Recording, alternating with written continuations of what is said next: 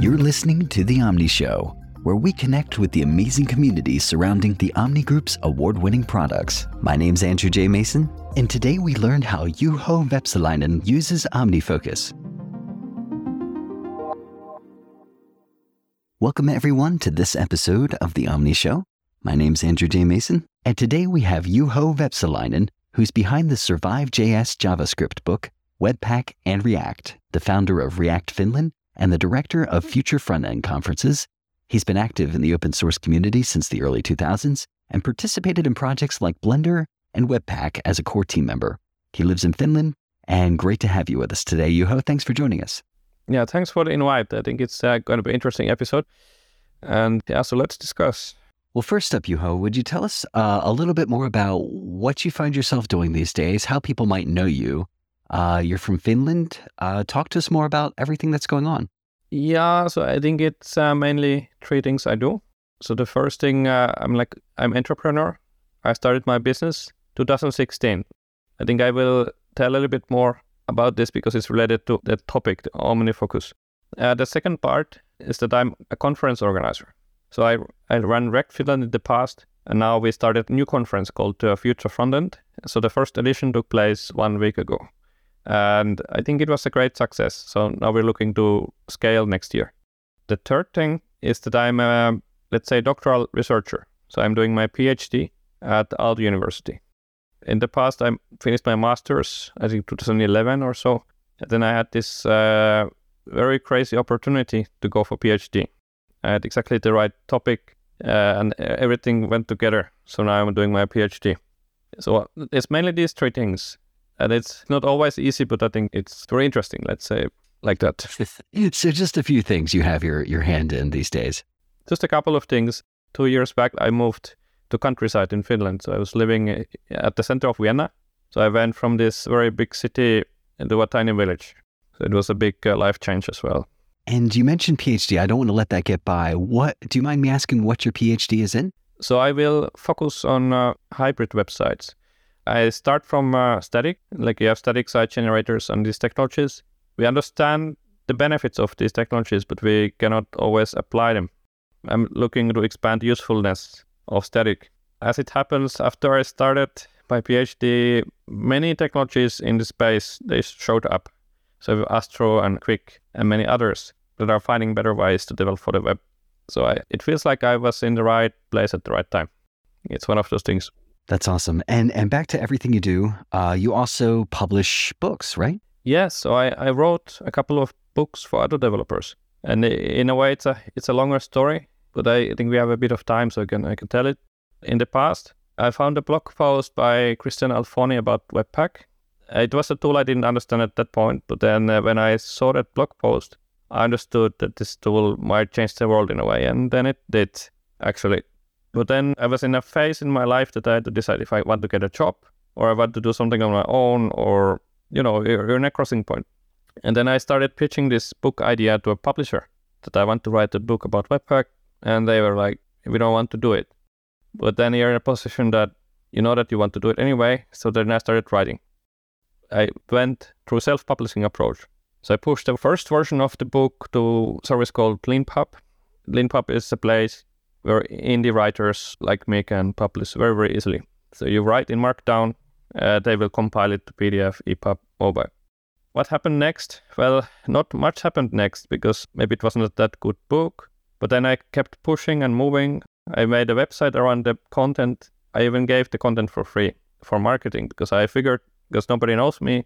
It's better for me to like gain visibility in the community by providing some free service. And then over longer term, it worked out.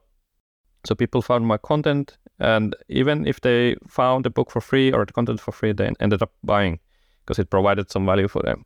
But that's sort of the little bit longer story. Eventually, I pushed to KDP. You know, Amazon they have this publishing service. It's very easy to get your book uh, to a global distribution. I would say it was a good thing for me to go the self-publishing way. If you think about lessons in, in publishing, I think the key lesson for me was that when you do it seriously, you have to do it in intervals. So maybe publish new content to your readers like every one week or every two weeks. so that they get constant value, especially when you're developing the book and the content. You can do it in a very agile way. You can work with the audience. And especially in the beginning, when you don't know so much about writing, you have to gain the experience. So it's helping with that as well. And I was lucky enough to get a good editor on board very early. So there, was this guy from Spain that had much more experience about technical writing than, than I did. So we went through the content, the books with him, the book content, and then he was able to provide instruction on like how to structure it, like how to write it, and eventually I found my own writing style.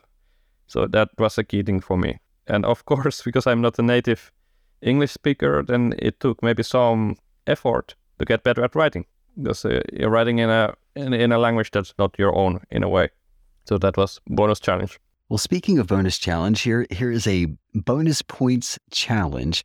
I'd love to know if you have any recollection or memory of how you came across the Omni Group or OmniFocus. Any first memories of that at all, anywhere, just anything that comes to mind? So I looked it up. It was, let's say, April 2015. I bought the app 2015 and it was like 70 euros or 100 euros. I really had to think about it. Do I want to spend 100 euros on something? But then you can say that it was maybe the best investment of my life because one year later I set up my own company. So I was working through a cooperative before that. But they, you know they take 10% out of everything and it's not yours. So then I was in a position that now I have to set up a company. So it, I could say that OmniFocus, it changed my life. You can you can say that. Wow. Yep. Uh, what a compliment. Very very grateful for that. Thank you. Yeah, it was like the best investment ever for me. But I think I likely I could have achieved the same without the app. But I mean, I think it gave me the discipline I needed to grow my business. And talk to us about what you used the app for in your business. Was it, or was it just your business? Uh, was it every area of your life? Just the professional part of your life? How did that look for you? So it's a little bit mixed. I mean, the background is that I think in the summer before I bought it, I was reading this Getting Things Done book. It was somehow very impressive for me because uh, then I understood a couple of principles. Then it was sitting here somewhere in my mind. And then I started using uh, OmniFocus as my system. The most important thing for me was to use it as sort of as a place where I can push my ideas. And if something comes to my mind, I push it to the system because I, uh, otherwise I will simply forget. So it has a couple of purposes for me. One is capturing. So what I do, I have these projects. I push ideas to projects. And then one day when I have time or it feels like the right time, I look at the list and then I start working on the list. So like that's how I make book revisions because I have a couple of books. When it feels like the right time to do a new edition, I look at my list, start going through the items. I have a new edition together. So it's sort of saving time for research. So that's the professional aspect. And then there's personal aspect because now I own a house. You have to do certain things at certain times. So I can schedule. I put a scheduled task, like clean the ventilation or whatever. It's helping me to remember to do the things that I have to do because otherwise I might forget. It's uh, just uh, for recurring tasks, for one-time tasks, and of course for business, PhD, all that because I do a lot of things and I really have to get these things done. So I think it will be impossible for me to get things done without the system. That's really cool what you were talking about this uh, place of I- idea incubation where yeah, I've heard so many people talk about, well, I can't be organized because I want to be creative when the inspiration strikes me. And yet, being able to capture those inspiring ideas in a way that when you sit down to write, you have this uh, bucket of 10, 15 things that were good ideas, at least at the time that you had them. That's really wise. Yep, exactly. Yeah. What advice would you have for somebody who is maybe just getting started, either curating the knowledge in their head or needing a task manager because their responsibility has grown more than what they can keep in their head? How would you advise somebody to move forward in that way? I think the first step is to find a system. I mean, you don't have to pay money for it. Just find a system that can be a to-do list, can be Trello or, or something similar but the place where you can push your ideas and then organize. I think that's sort of the minimal. And then you, over time, you might see some value in it. If you can get value out of it, then you start using it, and then you start doing more of it and you get more value. So it, it's sort of a snowball kind of thing. To get started with a simple system and maybe get a bigger system later. Or if you're a software developer, maybe you build your own own thing. I mean, that's the point. I'm a software developer, so I, I think in systems, so it was natural for me to get a structured approach. Fun fact just uh, every assessment I've ever taken that has to do with sequential thinking, step by step thinking versus uh, systemic, I always show up as, as sequential. And I've always admired systems thinking, people that can think about how independent or seemingly independent stuff are, are related to each other uh, as a part of the whole. So I really admire that way of thinking. I mean, I, I want to mention one thing. It makes it very easy for me to work. I wake up at the morning. I mean, now I'm in this, let's say, in inbox mode. So I have a lot of too many items on my inbox. So I didn't categorize these items. But these are sort of the items I have to get done short term. But I, I would love to let, get rid of this list altogether one day. So I can work from the projects. But it's just giving my days and weeks some structure because I always know what's the next important task to be done then this systematic thinking it helps me with deadlines because I have to push some papers to certain if I want to publish I have to be on time.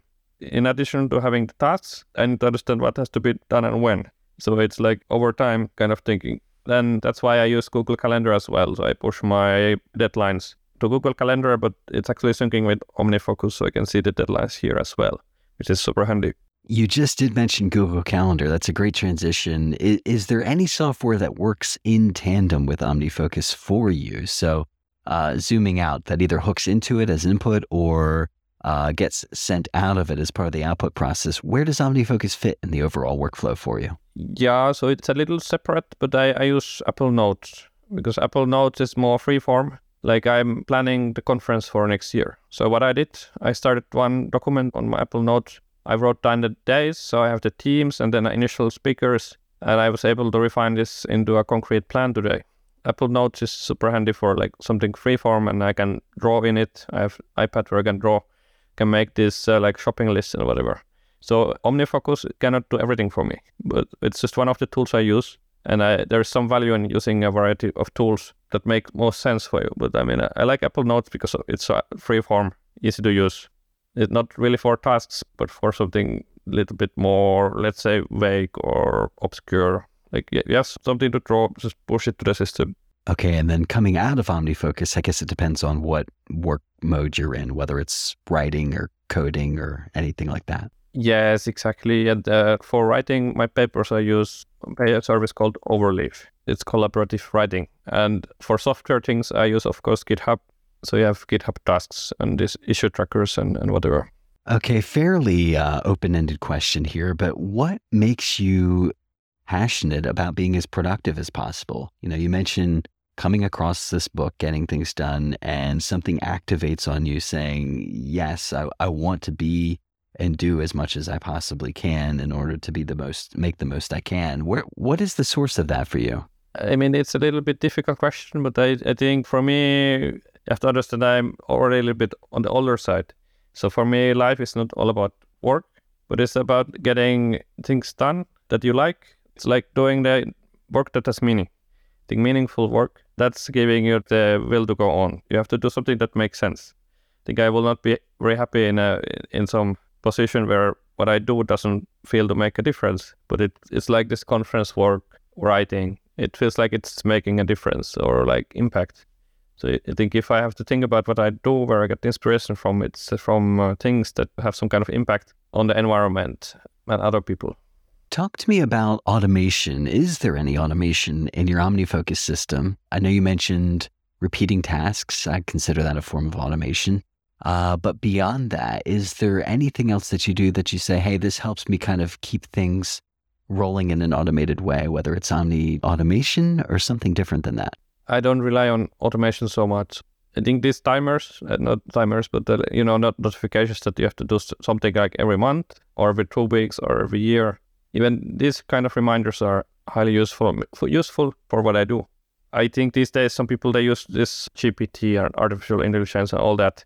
I'm not so much into that yet, but I think it, that will be the direction to investigate because it's clearly making some difference. But I, I don't have so many automations going on. Uh, I think I have more home automation than software automation. So everything in my home is was automated. So I move in the house and the lights turn on and off and these kind of things, but not in terms of software.